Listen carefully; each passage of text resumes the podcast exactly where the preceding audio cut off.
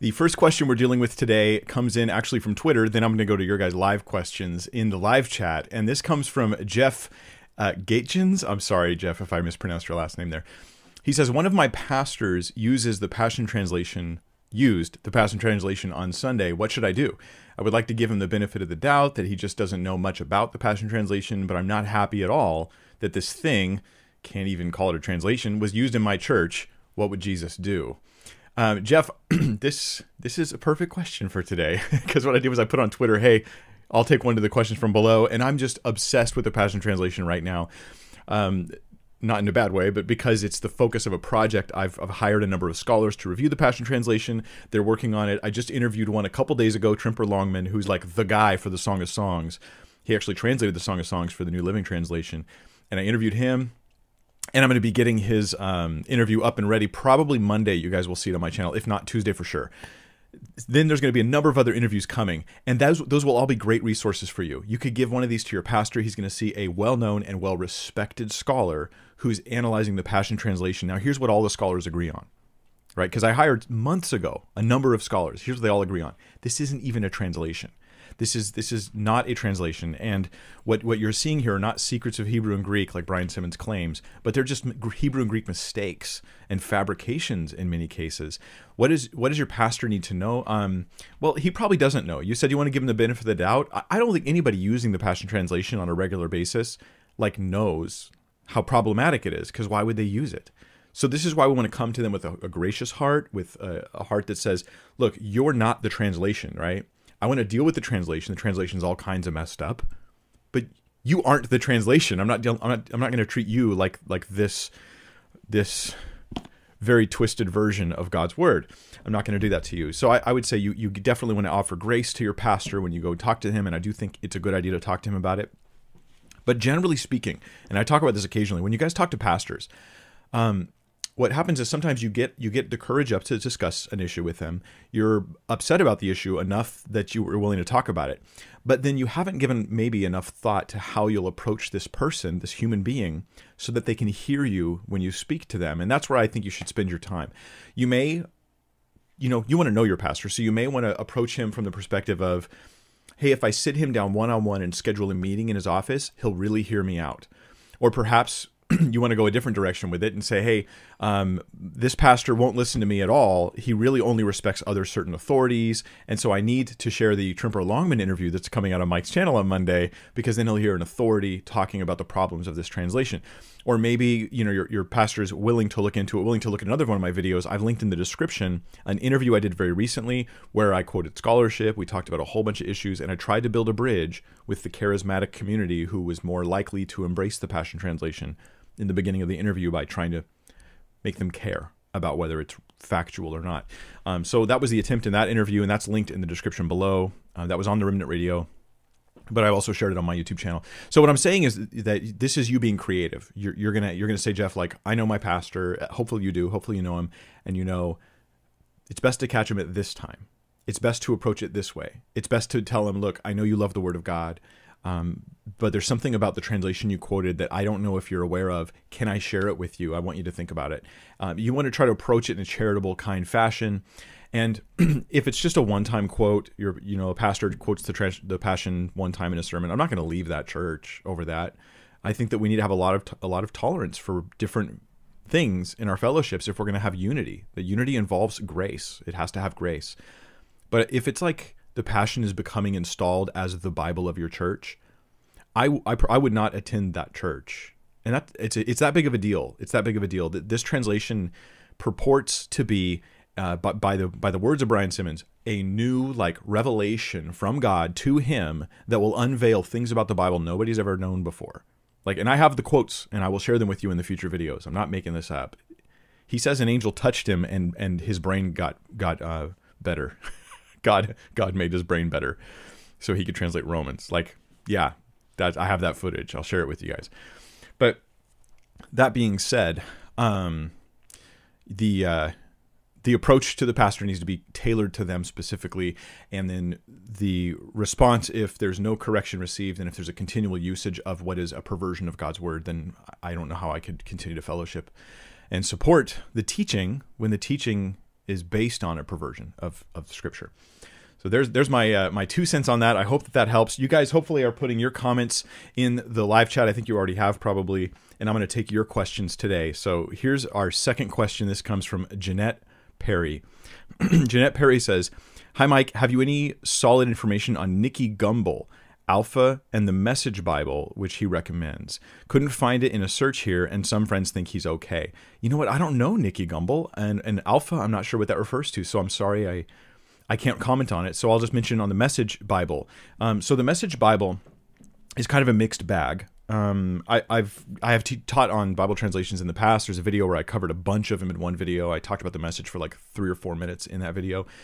Um, and I was, and you could tell I'm irritated when I'm talking. And I look back at that and I go, I, I, I probably shouldn't have been irritated while I was teaching. That's not a good thing. But that being said, um, the Message Bible, in short, is a very, very, very loose paraphrase, in my opinion. Like in Psalm 1, it, it, it takes like uh, Psalm 1 and, and alters it. In fact, let's look at the Message Bible right now. And I will share with you guys um, uh, some uh, of the readings that we have in the Message Bible. Psalm chapter 1 and the reason why I'm going to Psalm 1 is it's a particular passage that shows like how much liberty was taken in this translation. Um, now you know Psalm 1. Let's let's read it first in the ESV and then we'll look at it in the message. Here in the ESV, Psalm 1 says, "Blessed is the man Hold on. There we go. Delay in the software. Blessed is the man who walks not in the counsel of the wicked, nor stands in the way of the sinners, nor sits in the seat of the scoffers, but his delight is in the law of the Lord, and on his law he meditates day and night. Okay, let's just take ultimately verse 1 is what we'll probably look at in Psalm 1 in the Message Bible, and I'll put it on your screen right now. I'm going to disappear though. for a moment, but you should see it coming up. And this is Eugene Peterson's translation. It's not really a translation, it's more of a paraphrase. He takes blessed is the man and he translates it, how well God must like you. Okay, well, let me uh, here. I do feel slightly odd not even being on the screen. There I am. So, how well God must like you. You don't hang out at Sin Saloon. You don't slink along Dead End Road. You don't go to Smart Mouth College. The message translation or the message version, the this is the reason why it's not called the message translation. It's called the message Bible because it's not really a translation proper.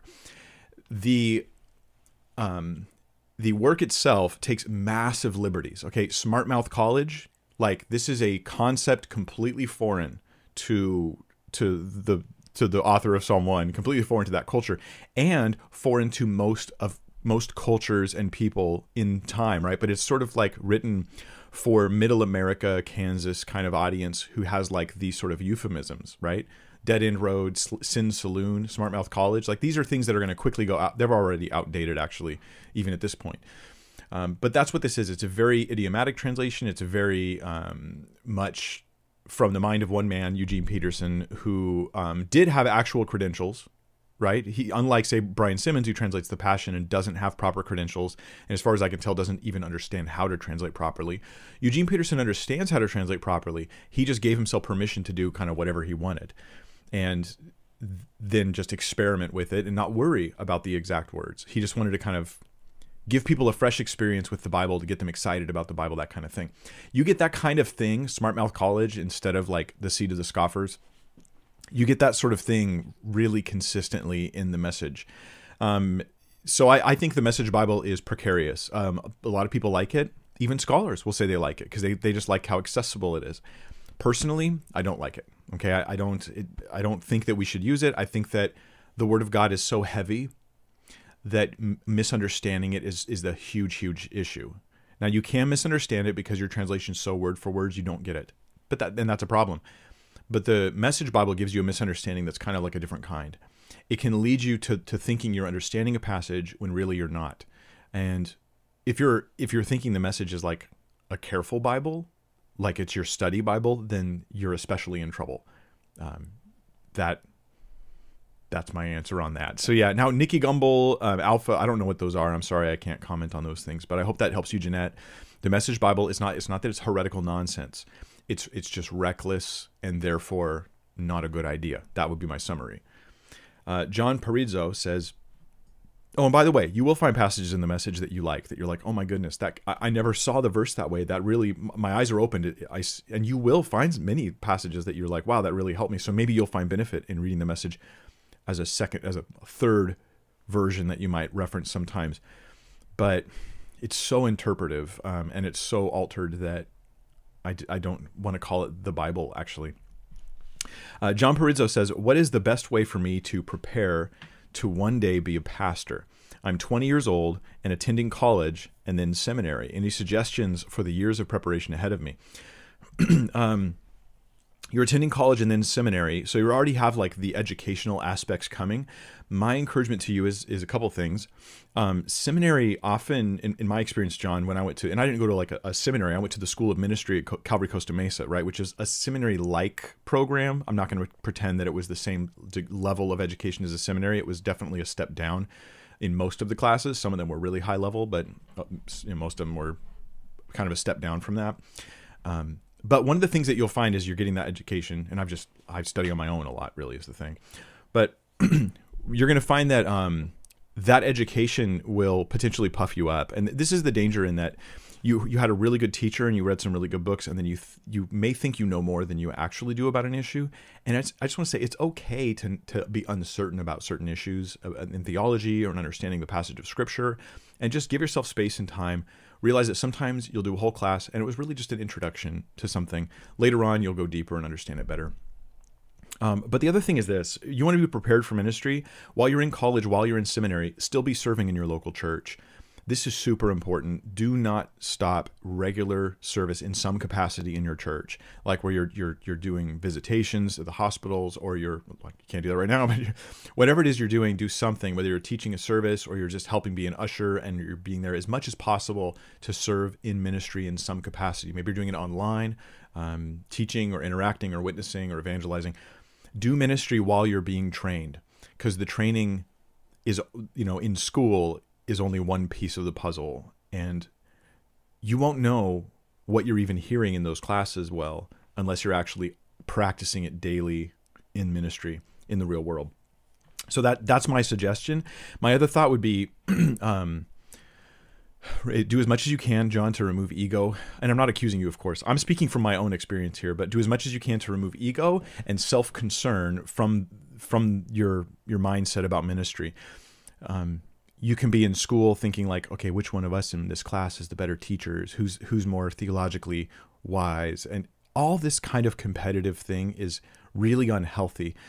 You want to just be faithful and not worry about all those types of things. Um, in ministry, those you're serving with in church, those other people who are uh, in leadership, there can be no competition between you guys, at least not on your end. You may get it from them, but you just can't have it on your end.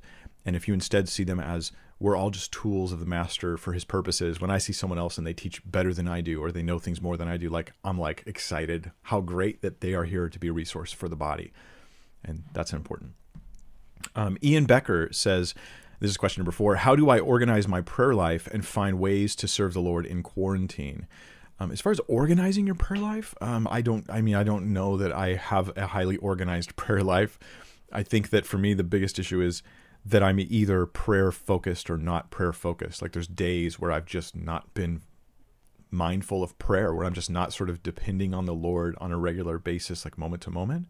And there's days where I am. And the days I am, you know, then I, I just naturally pray. Something happens and I just naturally respond in prayer. Um, I, I, I want to pray. I could go watch a YouTube video or something something to entertain myself, and I'm thinking, oh, I want I want to pray. I want to pray about this issue or that issue. So for me, it's more about mindset, but at the same time, organizing prayer can be helpful. Like that, you have like a set schedule, and then you you could even write out like a prayer list that you work through when you pray specific topics. Every time you pray, you hit these five issues. That that could be stuff that you do, um, but I, I don't have specific counsel for you on like what to do there. But you said find finding ways to serve the Lord in quarantine. Like that that's actually a, a great question. I think that um, if we're really ambitious about serving God, we will find ways to serve God, generally speaking. That you will just find things you can do. So imagine it's it's like um you know, here we are in quarantine. We're kind of bottled up. We're kind of like trapped, sort of in in in homes and in less interaction socially. But I think that when you when you close or seal a jar, it only works depending on how much pressure is in that jar pushing out. And there's there's a there's a sense in which if you're thinking I've got to serve, I've got to serve, I've got to do something for the Lord, like you will you will creatively find ways to serve God. Maybe you start writing a book that's going to encourage people whether you take a psalm and then you do like a devotional thing on it maybe you you you're a songwriter so you start writing songs and uh, and recording them maybe you start doing tutorials on how people can learn to play guitar so they can worship on their own because they're not in church services right now so you're like here's three chords that'll give you 50 worship songs you can play right and you're like i'm going to show you these you will just creatively find ways to help people and that's what i would encourage is that ambitious creativity to be stirred up in you so you can just go for it. Um, yeah. so Enoch has a question. Uh, how would you respond to an abusive father who pushes the narrative to honor your parents when he really means submit slash worship and disregards the scripture to leave and cleave? Okay, well, uh, Enoch, I'm going to make a couple guesses right now because you use the phrase leave and cleave, which implies that this abusive father is no uh, that you're no longer or whether whoever it is is no longer living under the house of the abusive father. So let me try to answer this in two ways. I'm going to give you a couple tidbits of advice. If you have an abusive parent, whether you're living, especially if you're living in the home, um, it, it's the hardest thing in the world to actually like if they're truly abusive, like not just like they're mean, but abuse, abuse, right? Where it's like physical abuse um, or extreme uh, emotional abuse, that kind of thing. Um, it's the hardest thing in the world, but yeah, you need to reach out to somebody and tell them. Like, reach out and tell somebody else. Not a friend, not someone your age. If you're a teenager, this is what teenagers tend to do, right? We, when we're teens, we tend to tell another teenager who has no clue, right? They're like, it, as far as life skills, they're just kind of dumb when it comes to dealing with abusive families. Okay, they just don't know what's going on or how to help. So you tell somebody who you respect, like a, a leader who is compassionate, who cares about you, um, somebody who you look up to in your life. You go and tell that person about what's and don't don't pull punches. Tell them the exact honest reality. Like and then they he like you know digs their nails into my skin. Uh, you know does just give the specifics. That's step one. Now what happens with these families is the abuse victim, and I've dealt with kids who've been abused, and the abuse victim is told that they're, they're going to destroy the family and it's all their fault. Oh, if you tell them the police are going to come, and they're going to take him away and destroy our family and all this stuff. And that's a lie. That is such an incredible lie. In fact, what will probably happen is they will get domestic violence counseling and then there will be monitoring of some kind. Basically, it's not going to ruin your family. It's going to give your family an opportunity to hopefully change. And that's what you're looking for. I think that if you're out of the home and you have an abusive parent who's saying, you know, do what I say, do what I say, do what I say. Look, when you grow up and move out, your parents are not the authority in your life. That's just what happens. Now, it's especially important when you get married that they are not in a, in a place of authority in your life. This is very important because they can't dictate to you. Like, how can the husband be the head of the family if the dad of if his dad is? How can the, the the wife be you know submitting in a godly fashion to her husband if she's submitting to her parents still? That this is this is creates a conflict. And so parents will feel this and sometimes they'll put pressure on you about i want you to please me do what i say and you have to do to honor god do what's right for your household.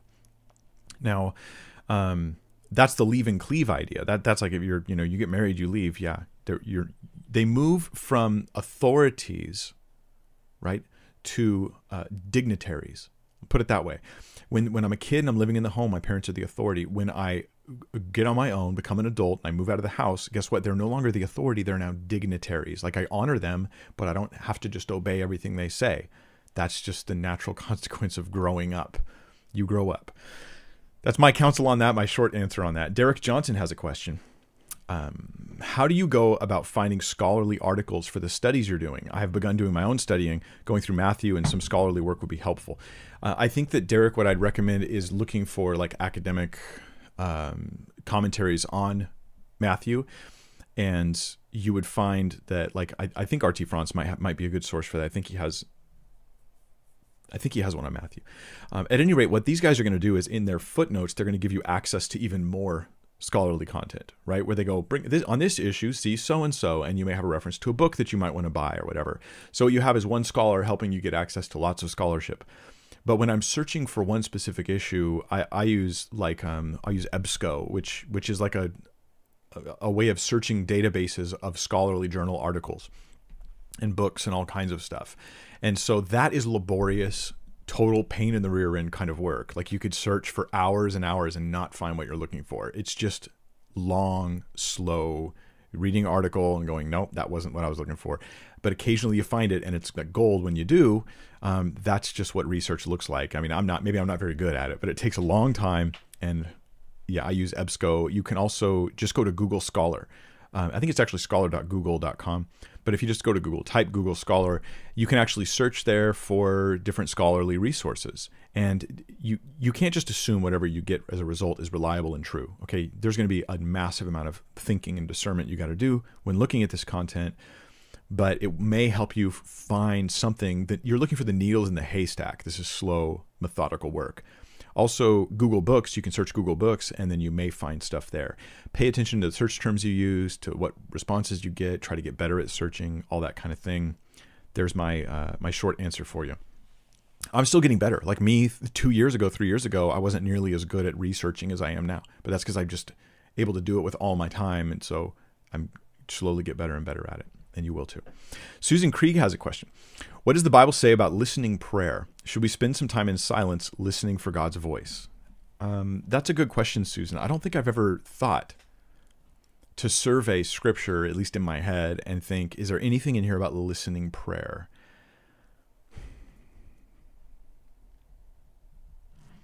Nothing stands out to me in my mind. Um, that like if you stop and pause and listen that this is exampled in scripture like then you'll kind of get like a special revelation from god now that being said i don't have a problem with it inherently. Like i'm not going to be like how dare you stop and ask god if he might want to show you something and just listen. Like that's okay. I'm not going to argue against it. But but if it becomes instilled as like a practice and then people are teaching you how to do it. Oh, here's the tips for listening prayer. Start with this, do A, then B, then C, and they're trying to to formalize it and turn it into like a, a a process that's repeatable to hear God's voice. Like that, I'm concerned about. Okay, that I'm concerned about because this is like going really out there. Um, yeah. And anytime people try to formalize the work of the Holy Spirit, I have real problems with that. Um, over the years, I've slowly come to the slowly come to the place that the, the, the work of the Holy Spirit doesn't need a formula. And if you have a formula for creating the work of the Spirit, you're very possibly creating a fabrication of the work of the Spirit. Now, I, I want to be careful because I'm speaking with a big open blanket term here. So maybe there's an area where I'm, I, I need to correct this or tweak it. But my general vibe is that when I look at examples like, say, Bethel, where they're teaching prophecy and they're doing it in a way that looks very obviously teaching people to do fake prophecy and then call it real prophecy, or they're doing healings where they're looking to create what are sometimes fake healings and then calling it real healings. When they when they present their formulas for prophecy and healing, two of the major things they focus on, I look at the formula and I go, this formula would create fake stuff just as much as it might create real things. And that's the problem I have with the formulas. So, a formula for listening prayer that might have me mistaking my thoughts for God, that's dangerous. But the idea of pausing and just saying, Lord, is there something I should know? And I pray and I just wait. Like, I don't have a problem with that. I don't have any issue with that in and of itself. So there's my, my thoughts, Susan. And I have had the Lord, I believe, reveal things to me in prayer. I stop and I pray, and I've had God show me things many, many times. And I think it was the Lord, right? Um, I'm not a prophet in that. I just think that, that God did reveal things to me many times. And so I'm totally open to that. I'm just worried about the formulas. Okay, so V. Palombi has a question. Why did God not desire for the people to return and be healed in Isaiah 6? In Isaiah 6. Um, I'm going to read the passage so we can all be on the same page with it. And this passage is also quoted in the New Testament um, by Jesus. This is pretty interesting.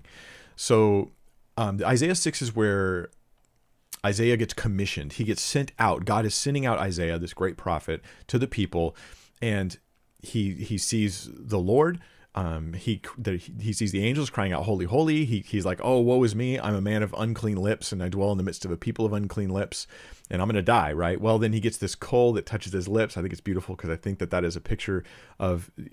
Okay, here let me just let me just go off on my typology of Christ in the Old Testament for a second.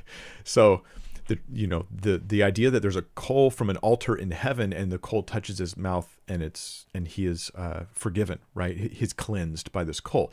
Well coals on altars were altars for sacrifice and sacrifices that would bleed down onto the coals.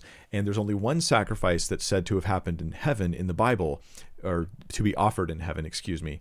I want to be careful there with my words. Jesus he offered himself in heaven he offered himself. And so there's like maybe a picture here of how Christ and his blood is the thing that ultimately cleanses Isaiah, even there as he realizes that he's a sinner standing before the wonderful holy God.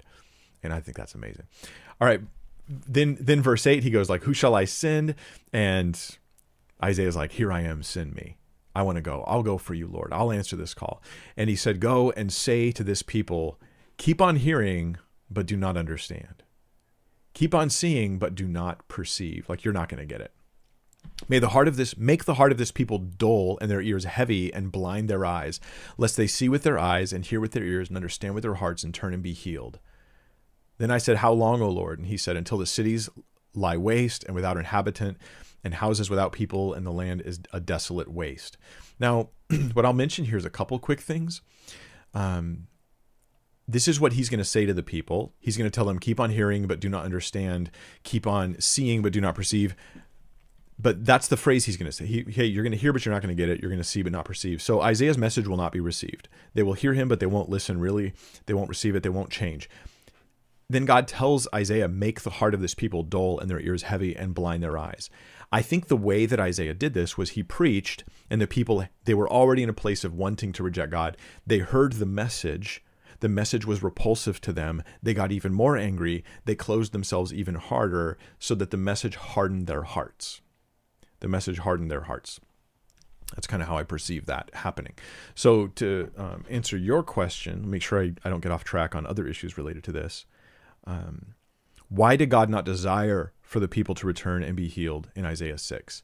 Actually, so Isaiah 6 doesn't say God doesn't want them to turn and be healed. He just says that Isaiah is going to go and then they're going to reject him and that Isaiah's ministry is going to harden them even more. So does I does God want them to be healed? I think if you read all of Isaiah, you'll see that God wants them to be healed, right? Um, Come, let us reason together, says the Lord. Though your sins are as scarlet, they shall be white as wool. That's Isaiah. God's wanting to redeem them, and He's like, you know, I've stricken you here, I've hit you here. Why don't you, why don't you turn and be healed? So God's heart for the people is to have them turn and be healed.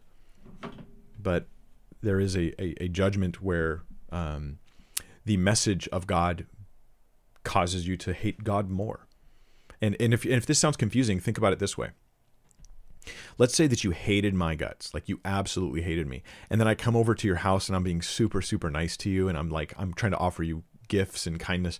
And like, because you hate me already, when I'm offering you all this, you hate me more. You're like even more irritated and frustrated with me. And it's kind of like this, like, that that kind of might be some of the things that's going on here. Although Isaiah does come with a strong and harsh message, but it's true.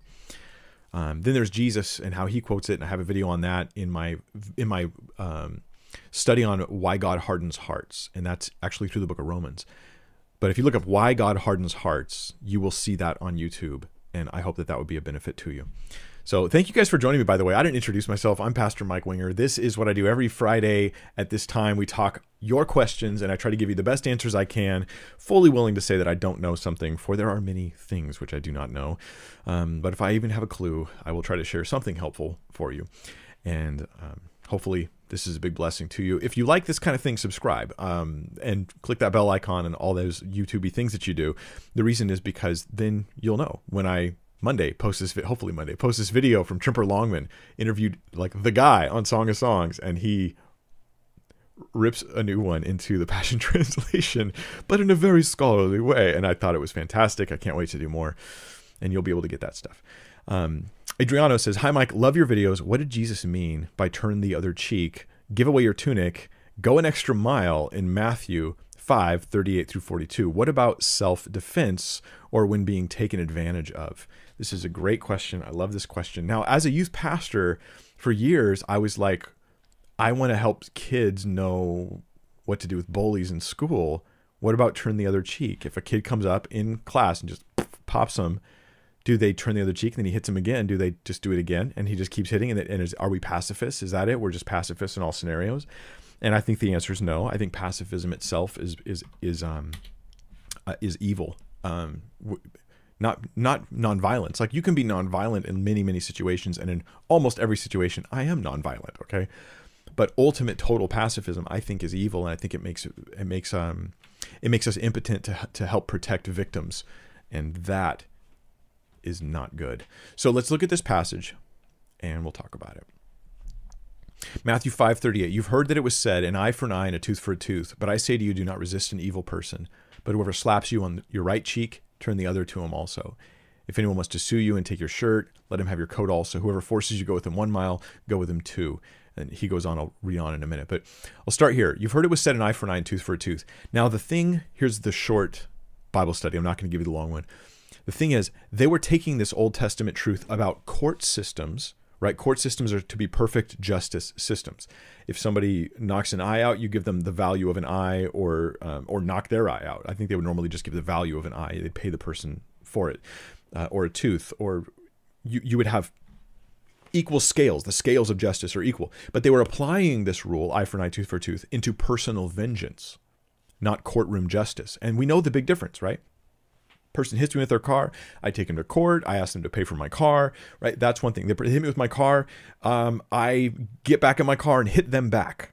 Okay, hold on. That's just personal vengeance. That's not justice. And that's the difference Jesus is dealing with. Then in verse 39, he gives them what, what to do on a personal level, not courtrooms, personal level. But I say to you, do not resist an evil person, but whoever slaps you on your right cheek, turn the other to him also. Now, if you get slapped, if I slapped you, most people are right handed. If they do, they slap you with their right hand. When they slap you, they hit you on your left cheek. Okay, but if you get slapped on your right cheek, you're either getting hit with their weak hand or you're getting backhanded. Either way, this is not physical assault in the sense of trying to kill you. Clearly, right? Someone's like, I will kill you, and they slap you. yeah, it's not going to kill me. Like, am I hurt? I won't like it. What he's saying is an insult or a injury that ultimately is not a huge deal, you need to just let it go. That is totally consistent with still defending yourself if someone's trying to kill you. And you should defend yourself if someone's trying to kill you, generally speaking. So do not resist an evil person, but whoever slaps you on your right cheek, turn the other to him also. That means in the initial injury, the initial hurt, the initial strike, you turn the other cheek. He doesn't say keep turning forever and ever until you die. He doesn't say that. So I don't want to pretend he does. It's an initial, I am not going to give what I get. I'm going to be a gracious person. When, when someone wounds me, I will turn the other cheek. I will not respond back with angry, uh, hurtful, striking back to those who strike me. That is one of the hardest things to do. It's like we're bred into it as children. You, I hit you because you hit me, and we always hit harder, right, than the first guy. That's the idea. But Jesus is saying, don't do that. Then in verse 40, if anyone wants to sue you and take your shirt, let him have your coat also. Just yield, just give in, right? And and this does have an issue with today's lawsuits. Of course, taking someone's shirt isn't the same as suing them for 10 million dollars. I'm not sure that Jesus would say, if they sue you for more money than you'll make in your entire life and you're going to live the rest of your days in debt, just give it to them. I don't know that I would apply it that way. Your shirt um, and your coat aren't the same as that. So I just don't want to go too far with it. Then verse 41, whoever forces you to go one mile, go with him two. This was something that centurions could do. A centurion could take a Jewish person uh, is, and they could just demand, hey, carry this for one mile with me. And that was the limit. They can only go one mile. And Jesus says, go two. Go two miles. Do you get the idea that we're just supposed to be this gracious, kind, giving, and forgiving people, and that is the model? And it's not, we, we are not fair. Christians are not to be fair. We're to be gracious and generous and to go the next step, go the extra mile. This is where that phrase comes from. Um, so that that should be my normal thing. That should be my normal thing. Give to him who asks you, asks of you, and do not turn away from him who wants to borrow from you. Which now, if you take this and you apply with no wisdom whatsoever, then we all should be giving all our money to Kenneth Copeland because he asked, right? I could go, we could go to his website right now. Look, what, what is? Let's let's take a look. Let's take a look at Kenneth Copeland's website and let's see if he wants you to give to him. Because I'll bet you. All right, hold on. I'm going to show it to you right now. KCV, kcm.org. Let's click it. There we go. Look right here. Give. It's the it's the most highlight. It's the you know it's the first thing your eyes go to, right? It's got bigger font. It's bold. It's a big giant button because Kenneth Copeland has a priority, and you click it, and it says right, your seed sown will go to work immediately, transforming believers' lives worldwide. Giving's quick, easy, and secure. So you can give right now. You can give right now. Look, you can enter any amount you want. You can put in all your credit card data. Go for it, guys. But you understand, right? That like Jesus is like give to him who asks of you. Is talking about personal relationships, not just like shysters and frauds and people who are trying to scam you. Otherwise, I'd be all my money would have been given to Nigerian princes years ago. Um, but rather, it's about having a generous heart. Like if you know that what you're giving away is being spent on meth and self destruction, then you don't need to give it. Like this is about having a generous heart. Wisdom may tell you not to give, but it will not be greed our greediness is not the thing that keeps us from giving. That's the idea. Um, at least that's my understanding of it. So when you say, um, what about self defense or when you're being taken advantage of? I would say being taken advantage of actually is generally where you say, I'm going to yield, I'm going to yield, I'm going to yield. This doesn't mean you never put your foot down. When Paul was uh, was being lied about and they were trying to um, to ultimately kill him, and they wanted to take him to court and they were planning planning to murder him on the way. He appealed to Caesar so he would be sent to Rome instead. That appeal to Caesar was not this like give give to him who asks of you be totally passive because this this isn't meant to be a principle that has like no wisdom attached to it. And so Paul's like I appeal to Caesar. Okay, well he he effectively was pushing them up in the court system to fight them in court. And that was wise. It saved his life and it was the right thing to do and so there are times to do that. If if you're being taken advantage of in any kind of minor fashion, yield and give in. If it's an extreme fashion, wisdom may say to, to put a stop to it, but not because of bitterness, but because of wisdom. There's my, my answer. We have examples in scripture of self defense. Jesus told them to take up swords. I think this was so they could use self defense, although he didn't let them preemptively attack either or stop his martyrdom. I know this is a complicated issue, but I think that wisdom is the thing that gives us the ability to figure out what to do in these different scenarios. Jack Bradley says, Is accepting Jesus in our life the only way to heaven? For someone who has never heard the gospel or has seen harmful representations of it, will they also be given grace? Um, is accepting Jesus in our life the only way to heaven? Um, I think accepting Christ is the only way to heaven. I do think that we have examples in Scripture, and, and there's a video I reference all the time, but I do it because I think that it's really important. There's a teaching I did on what about those who never hear the gospel? And I'm going to reference that for you, Jack. I really encourage you to go look at it. Look, it's not super clickbaity. It doesn't get lots of views for that reason, but the content in it I think is extremely valuable. I did a survey through scripture showing what happens for those who never hear the gospel. By what? By talking about those in the, in the Bible who never hear the gospel yet seem to be saved. Okay, and I, I build that case.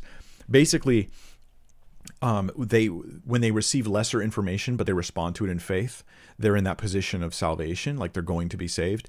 When they encounter christ later every one of those people will accept christ. They will, they will receive christ. And in a sense they already did receive him even though it was like just a just a glimmer just a little bit. They didn't really fully understand.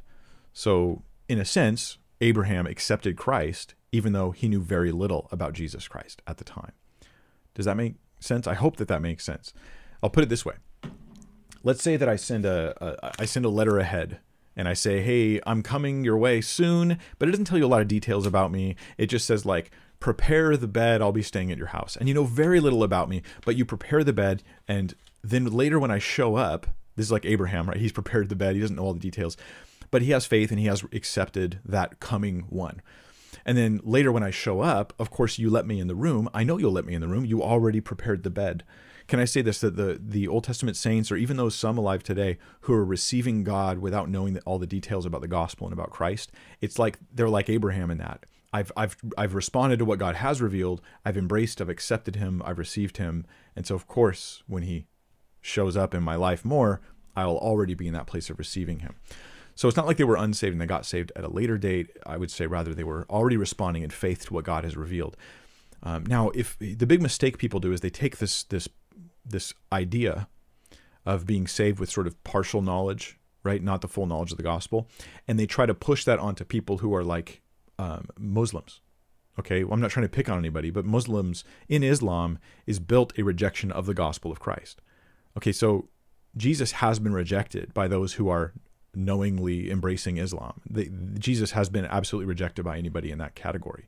So I can't really say they're like Abraham. Well, they just have partial knowledge. Like, well, Islam's based on the idea that, that Jesus is not the son of God. Like, that's a foundational doctrine in Islam. Um, Hinduism is based on the embracing of the pagan gods and the idolatry that God has rejected. So you can't really say that, you know, Hindu beliefs are acceptable in some sense either. So, um, yeah, that that that would be where I don't want to go with that doctrine. And I explain all this longer in that video. What happens to those who never hear the gospel? Um, yeah. Now, what if you've heard a harmful, only harmful representations of the gospel, like the Jehovah's Witnesses or something? Um, I want to be open to God having more grace. I think God measures us based on what we did know and what we could know, right? But I also want to recognize that people won't just be saved because they were in a hard luck situation. They have an encounter with the revelation of God in their life, and how they respond is what matters. I can't just blame it all on other things. So I, I don't I don't want to try to always answer those kinds of questions because it's a little beyond my knowledge but I'm not going to feel secure unless they know and accept the gospel of Christ. Patience Kachidza says, Hi, Pastor Mike. How do I help my mother in law? She says she's been ordained as an elder in the church and she's excited about it. Thanks. Um, patience. So here's a th- couple thoughts on this. You're, um, if a woman is functioning as an elder, and this is not, and I don't think that this is a biblical thing that we should have, okay, and it's possible I'm wrong. I, I, I will hopefully next year I'm going to do like a more in-depth study on this topic and bring a teaching that I think will solidify me more on it and hopefully help others as well. But let's suppose that my understanding up to this point is correct. Um, then it's not like her salvation's in question here. Okay, there is an issue, there is a problem, but but there's other considerations elder might not even mean elder. Like there's some places where pastor doesn't even mean pastor. Like they call everybody a pastor. It's like I'm the pastor of toilet cleaning or something. I mean, everybody gets the term pastor, but they're not functioning as a pastor an elder does in that biblical sense. So depending on what she's doing, like if she's an elder and all she's doing is like hospitality things in the church, then it's like, well, it's just a term that doesn't have a lot of functional meaning. So I'm be concerned if she's being raised up into that leadership role and is just doing things that God is not asking her to do. How would you deal with it? Um, you would have to think of how to talk to her, and then you'd have to actually build a case that explains why you're concerned about it. But first, you might have to ask: Is she going to have ears to hear? Um, does she care? And are you really ready to have that conversation next year? Hopefully, God willing, I will do a video teaching on this topic, and I'm going to get into nitty gritty details I may pause all my teaching for a month and just study this one issue because I think it's really relevant and I want to hear all sides. Maybe that would be a resource that you could share. Uh, you just have to wait a whole year. Sorry, patience. But your name is Patience, so that shouldn't be a problem. Um, it's me says, How do I find God? How do I find God? Praying and reading the Bible got me nowhere in five months, and church is not available at the moment. New Age gave me comfort while searching, but Christ only gave me confusion wow, it's me. It sounds like you were in a very heightened state of emotional distress, to be completely honest, right? That sounds like that. And here you want me to give you, uh, uh, partially, I want to give you like facts of information, but I recognize that you're in this like state of like, I want to feel better. I mean, that, if I'm understanding you correctly, forgive me if I'm not. You're in a place of, I want to feel better. I feel like the new age made me feel better, yet for some reason you felt like it wasn't true. So you abandoned that. But then Christianity, you're, you're not sensing the like, the like sort of emotional comfort that you felt with New Age. And I'll, I'll just say this: um, it's me. Here's a couple things I'll mention. One, the the primary goal in Christianity is not making you feel better. Uh, now, hear me out. Don't don't shut me out yet. But making you feel good, making you feel emotionally comforted is not the primary thing in Christianity. In the New Age, that may have been like the way that you confirmed something was true, is that you felt like it was comforting. Um, but sometimes that's not reality. And it may or may not be the plan that God has for you right at the moment. I do think that when you receive Christ and when you have the awareness of his love for you, and when you know your sins are forgiven, and when you know that your eternal joy and life in heaven is secure in Christ, that you have an inheritance that is undefiled and can't be taken away from you, when you know that you will live forever in perfect fellowship and harmony with God and with people whom He has redeemed, when you know that love will be the theme of your existence forever, like, I don't know how that doesn't comfort you, unless maybe you don't know it yet. Maybe you've been reading the Bible, praying, but like there isn't like that receptive, that reception of the truth of God. So my prayer for you, it's me, is that you would place your faith in Christ, not just search, but place your trust in Christ and know the comfort and the joy and the love that he has. But that's still not the main goal. Like I might go through times where I feel very little comfort because of my own, like the blockage in my own head, right? Because we have these glorious truths. If you're a Christian, you have these glorious, wonderful truths that should bring you joy at all times. But we're also stupid people, and we sometimes just lack joy because our perspective is off, because we're believing weird things, we have strong, we have wrong ideas, or we have bad practices that are clouding us. Because sin can bring a cloud over the joy and the hope and the comfort that you can have in Christ. All those things could be happening. But when you say you've been reading the Bible and praying for five months, the only thing you didn't mention there is you've been trusting in Christ. And my thought is if you're trusting Christ, how does his promise not bring you comfort? Resurrection, hope, forgiveness for your sin, um, that, there's, that there's a God who loves you, that God loves you and has made a way for you to know him. That, that this is, I'm, I'm amazed. Uh, I just talk about it now and I, I receive more comfort as I even think about it and discuss it. And if that's not happening, there may just be that there's been searching, but there has not been faith placed in Christ yet. It's me, place your faith and trust in Christ. And if you're like, but Mike, I want to, but I don't know how, I don't know how, then I'm going to say something that might sound kind of boring. I'm going to be like, continue seeking, read the Bible and pray, but I'm going to add one more to it. When we trust in Christ, there is acts of obedience that come naturally as a result of our faith. I'm going to encourage you to set aside uh, sinful behaviors and to seek the Lord in that way, right? Where, where you're, you're walking in godliness and that that is something else that can help with unclouding the clouds if that makes sense. So it's me. God bless you you guys. Please please say a prayer for it's in fact let's let's pray for this person right now. Um, i don't know if you're a boy or girl so forgive me but um, god we pray for it's me. We pray that that he or she would would have you speaking ministering to them opening their eyes to see the truth and the goodness and the love and the comfort and the hope that there is in christ and helping them to spiritually come to that place of transformation and change, to be overwhelmed and overcome by the hope that there is in you. In Jesus' name, amen. Amen. All right, Natural Glory has a question. How do we study the Bible properly? Uh, natural Glory, that is a long, that's a long answer, and I'm running out of time, so I'm going to start moving real fast. But I'll say this: you study it by making sure that bef- you know you you abandon all your preconceived things that you want this passage to do for you, and you just ask, what is it saying? to the to the original audience by the original author what was it saying? Then you can ask now how do i apply that into my life? And that right there is the simplest thing. You, you and this is i mean as a pastor i learned this. Like early on i'm doing studies and i'm going to scriptures and i'm trying to find things. Oh i heard the guy use this verse for this. It was really good. I'm going to use that in my study. I go check the context. Oh i can't use it. I mean i've had so many verses ripped out of my studies because i went and looked at them in context. So yeah read it in context. You won't have as many um, verses to use for everything you want, but you will have the real teaching of Scripture, which is actually more important and powerful. Now we see Ninja for Hire. Question 14 says, "Is there any evidence on the inspiration of the canonization of the in the of the Bible, or was or is the canonization something that was helpful but not inspired, and thus inspired texts beyond the Bible could exist?" Um, well, okay, this is kind of complicated, but let me just say this: that technically inspired texts beyond the Bible could exist whether you think the canon was inspired or not. I mean, like theoretically, I don't think this is true in any way, shape, or form, but theoretically, I just want to shake us up a bit here. You could have a canon that God, like, He not only gave you the books, but He inspired somebody to write a list of books. So He gave you the list and the books. Why can't God have other writings? Like, how does that list mean and no more? Where's that part? Right? So you you don't have any security in having an inspired list. There's just there isn't any security in not having other books. Um, but what we have is we have the inspiration of, of, of, scripture my belief is we have canon the canon is the scripture. Um, but the list is merely the observations of people. And how do i know that we have the perfect list? All i know is that god inspired scripture. And if you here's the christian right? If you're a christian and you're thinking god inspired the bible but who knows if we really, if he preserved it and kept it and we actually have his word today. I think that is a very strange and, um, shall I call it a, um, what do they call it? A, uh, big, oh man, what's the term that people always atheists always want to say it about us?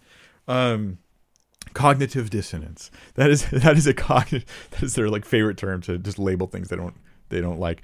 Cognitive dissonance though is is is the idea that God inspired all these books of the Bible, but we have no clue whether we got them or not. Um, I mean, consider the, the the canonization is is a result of the inspiration.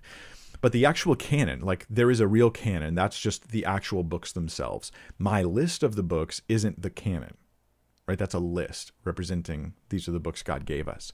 Um, the early church, their basic idea was this: they they knew we had the Old Testament that was ratified by the Jews, ratified by Jesus Himself. So we have we have Genesis through Malachi.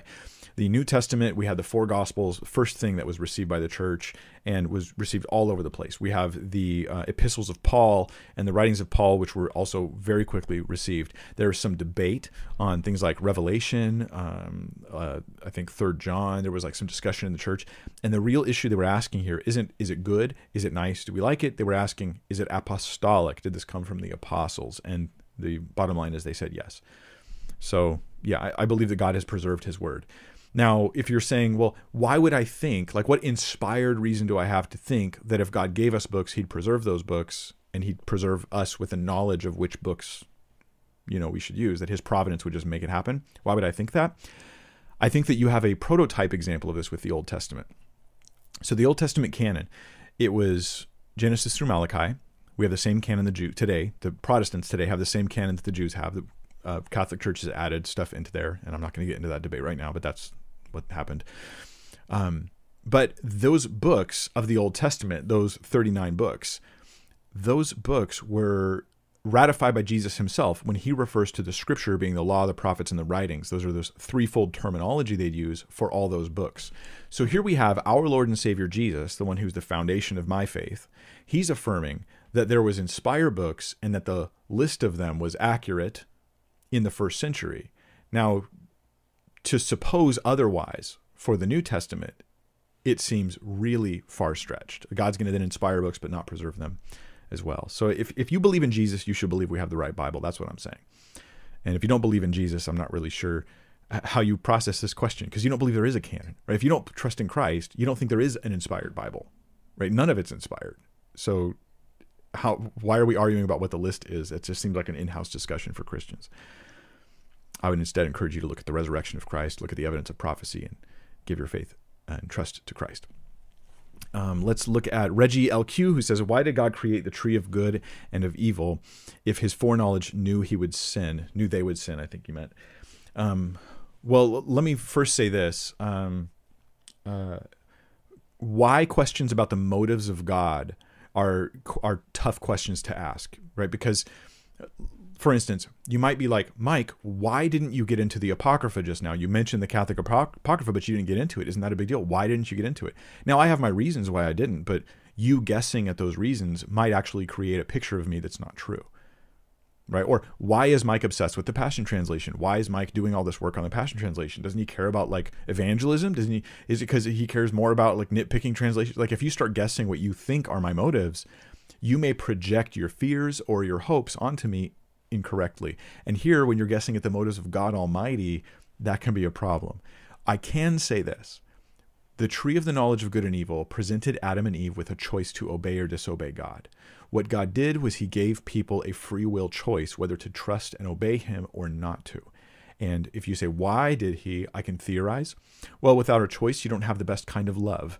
You know, if my wife couldn't choose me, if she was forced to choose me, if there was no other option for her to say, but to say yes to my proposal, then that doesn't feel like as good of a love. Um, uh, by having free will choice, mankind becomes a better type of being. A, a, a, being that has choices is a better kind of being than a being that doesn't. Would you rather have a robot or a person that you fellowship with? Like, well, I'd rather have a person who has free will choices. So maybe it makes us better kind of beings. Maybe that's the trade off: is the potential for evil creates a better kind of being by virtue of having free will. But I'm, but I'm not. I don't want to say like and this is why God did it, right? Because God may have all sorts of motives that are above and beyond my thinking here. I think he had good reasons. And I do think his foreknowledge that man would sin doesn't put him on the hook that man sins. Um, you know, my uh, my foreknowledge that my students won't do their homework doesn't mean I'm a bad teacher because I assigned homework. Right? That I'm just not responsible for the bad decisions of other people. And I think that there were goods that came out of it, and he had good reasons for it. Lassie Kleiman says Matthew 8, 5 through 9.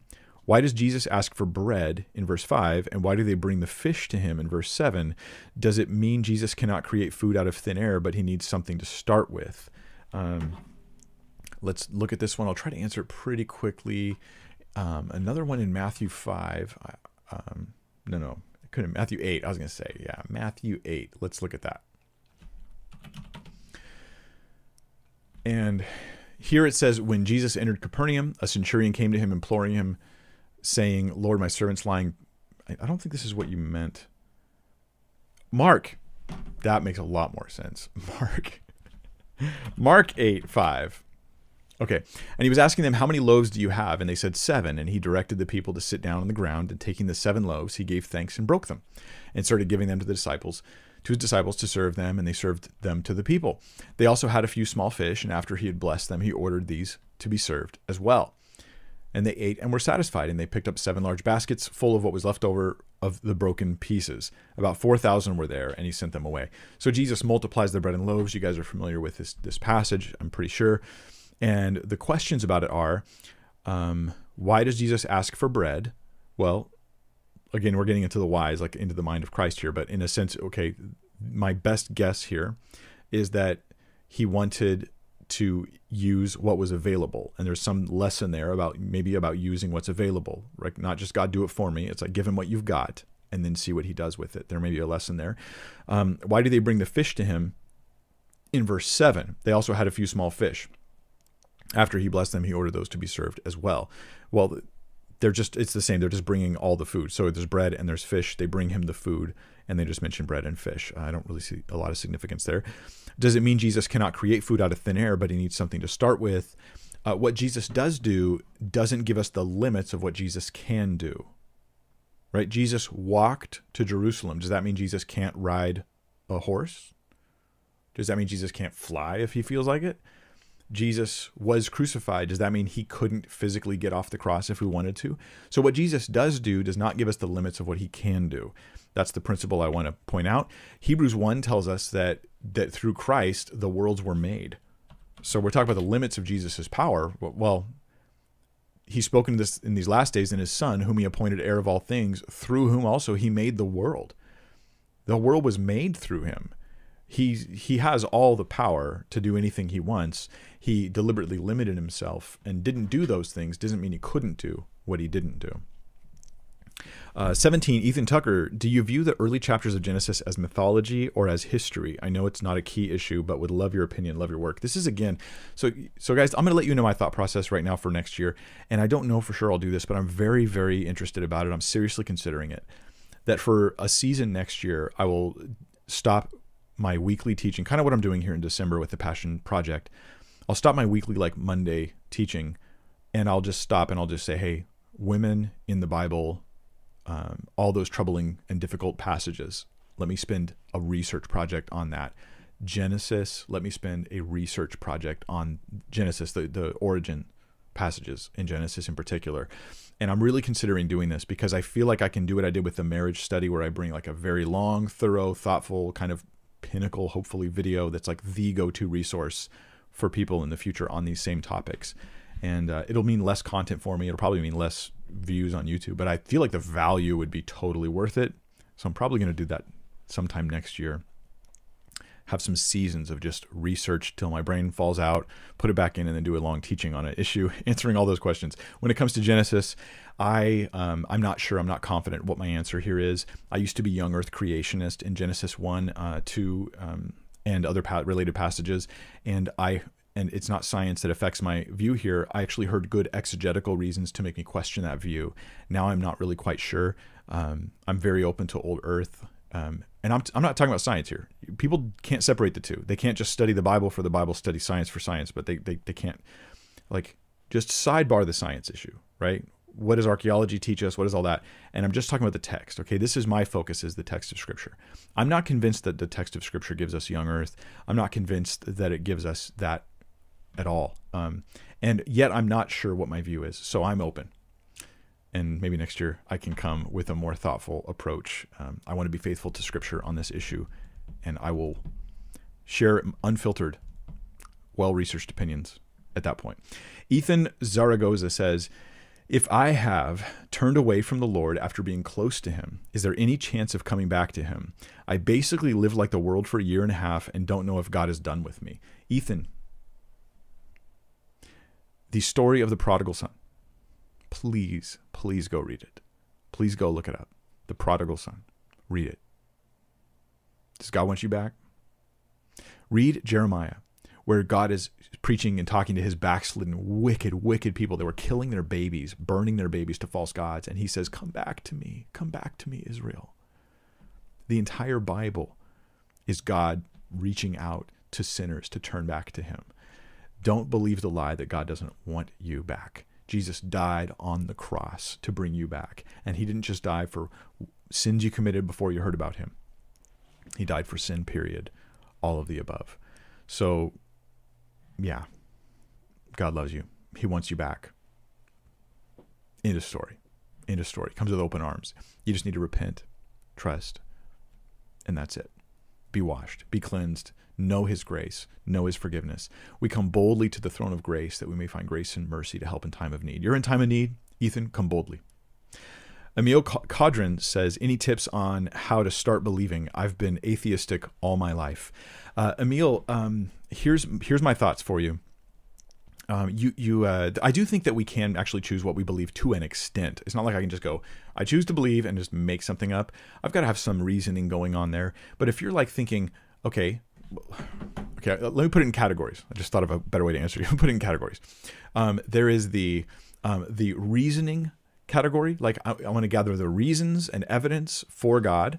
That's going to give me intellectual reasons to believe in God. Then there's like the life, because you're a whole person. You're not just a mind, right? So there's the life stuff. And these are the practices one does in order to try to draw near to god in a practical way. So i'm like reading the bible i'm praying i'm going to worship services or at least attending online to the best of my ability. And those types of things uh, interacting and discussing these things watching a live stream of pastors working through questions in a biblical fashion. All these kinds of things are doing the, the type of things that help expose you to that environment and help stir up those things in you. So I think those are all good, positive things to do. And then, of course, prayer. Prayer is a, I mean, in prayer, it's like you're, it's like you're, forgive the term, you guys, but it's like you're naked before God. It's like there's nothing I can do to uh, be more raw than to just talk to God. There's me talking to God.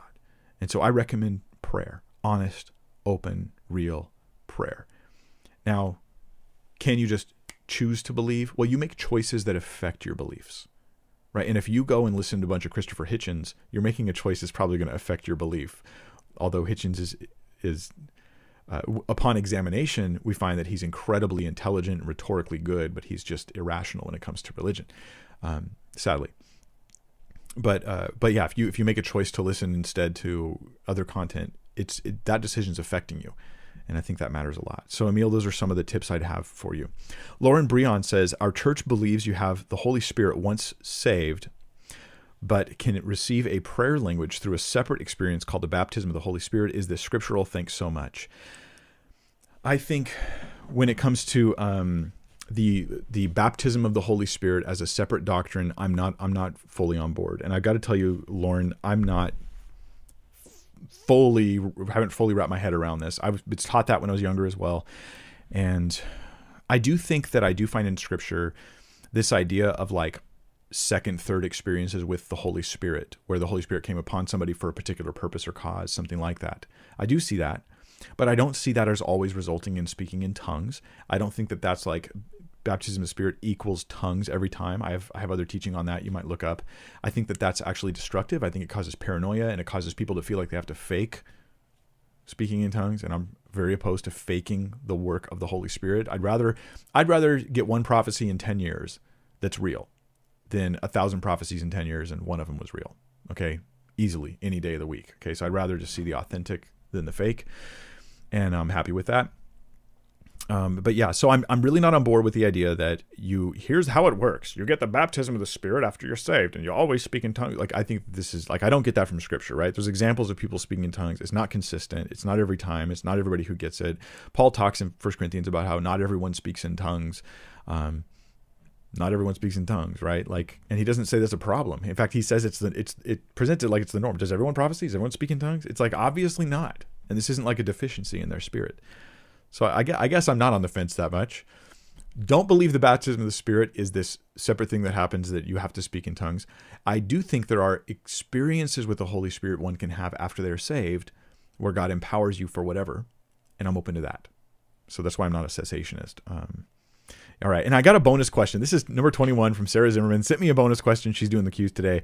And she says, uh, from Solomon Paprocki, should a Christian take the COVID vaccine? And I step into the hornet's nest when I say this. Um, my knowledge of vaccines, please don't send me articles. Please don't. I've been sent them before and I'm not interested. Um, should a Christian take the COVID vaccine? I think that everybody's going to have to measure this out and think about think it out for themselves. Where I stand right now, this is not me as a Bible teacher. This is not me as some sort of spiritual leader. Okay, this is Mike Winger. Um, if I was asked to be part of a COVID trial vaccine, I would say yes. If they come out with a vaccine and, it, and that would be to benefit others, I would take a risk to benefit others. I think that would be worth it. Um, if the vaccine comes out and it's being mass produced, unless I have good reason not to do it, and I'm not interested in whispers on the internet, like like if if if in the case studies that seems to be highly effective and helpful, I'm going to take it, and I have zero fear that I'm taking the mark of the beast. Zero, zero. If you say the vaccine is the mark of the beast, I honestly have lost respect for your ability to think about things in a genuinely spiritual way. And I know I've hurt people by saying that. But I think that it's so crazy you need to be like woken up to stop saying that stuff. If that's you. I've lived long enough to know that the mark of the beast was barcodes on everything you purchase, right? You buy something, here's the Passion Translation, which may be the mark of. No, it's not. It's not. No, none, nothing you're looking at is, right? There's a barcode. They said these, oh, the first one is six, and the middle one is a six, and the third one is a six. It's 666. I remember that. Do you guys remember that? I'm old enough to remember that. I was a little bit young when I heard it, but I heard it. And uh, then then we were told that the mark of the beast was money itself. Money is the mark of the beast because your cash itself has got these like these like symbols. Have you looked at the symbols? Do you know there's like an there's like a there's like a thing on it. There's like a there's like a, a just you have it's the mark of the beast. And then you have credit cards of the mark of the beast, which I'm not going to show you my credit card. That would be really foolish to do. but credit cards are the mark of the beast, and you you can't buy or sell without them. And then it's like okay, but then they're going to chip people, and that'll be the mark of the beast. Look, even if you're a futurist and you believe there is a mark of the beast coming, as I do, at least right now, this is my current understanding of, of Scripture, it's not anything that just happens to come out and everybody's doing. Like, Mark of the Beast has to do with worshiping the beast and his image. Worship. You know, you're not going to accidentally take the mark of the beast. Like, I was a Christian, I trusted in Jesus, I loved him with all my life. I thought this vaccine would help me, but I took it and now I'm going to hell. I don't know who did that to you, but you shouldn't listen to them anymore. That's all I'm saying. So forgive me if I've offended anybody. Um, you needed it. I'm sorry, you needed it, right? Like medically, even if I'm wrong and the vaccine is somehow harmful or damaging, it's still not the mark of the beast. Let me speak now as a pastor, as a Bible teacher. The vaccine is not the mark of the beast. That's all I got to say. all right, you guys. Lord bless you. Thank you so much for joining me. I do hope you'll consider my opinions and think about these things. I'm not the final word. I'm just a counselor, a teacher in the body of Christ who hopefully is bringing good content stay tuned because I hope Monday dropping the interview with Tremper Longman. Like I said, he's like the guy on the Song of Songs. He's written this great academic commentary on it. He translated it for the New Living Translation. He's worked on the NIV and other Bible translations as well, and even the Message, which is not a favorite of mine. um, but he even says the Passion is not even a translation. It's not even a translation, and you sh- you'll see. He says Simmons' claims are outrageous and misleading, and I was very happy to have him because I don't filter what they say. I don't control them. I just want these scholars to talk, and then you'll know. All right, y'all. Have a great day. God bless you.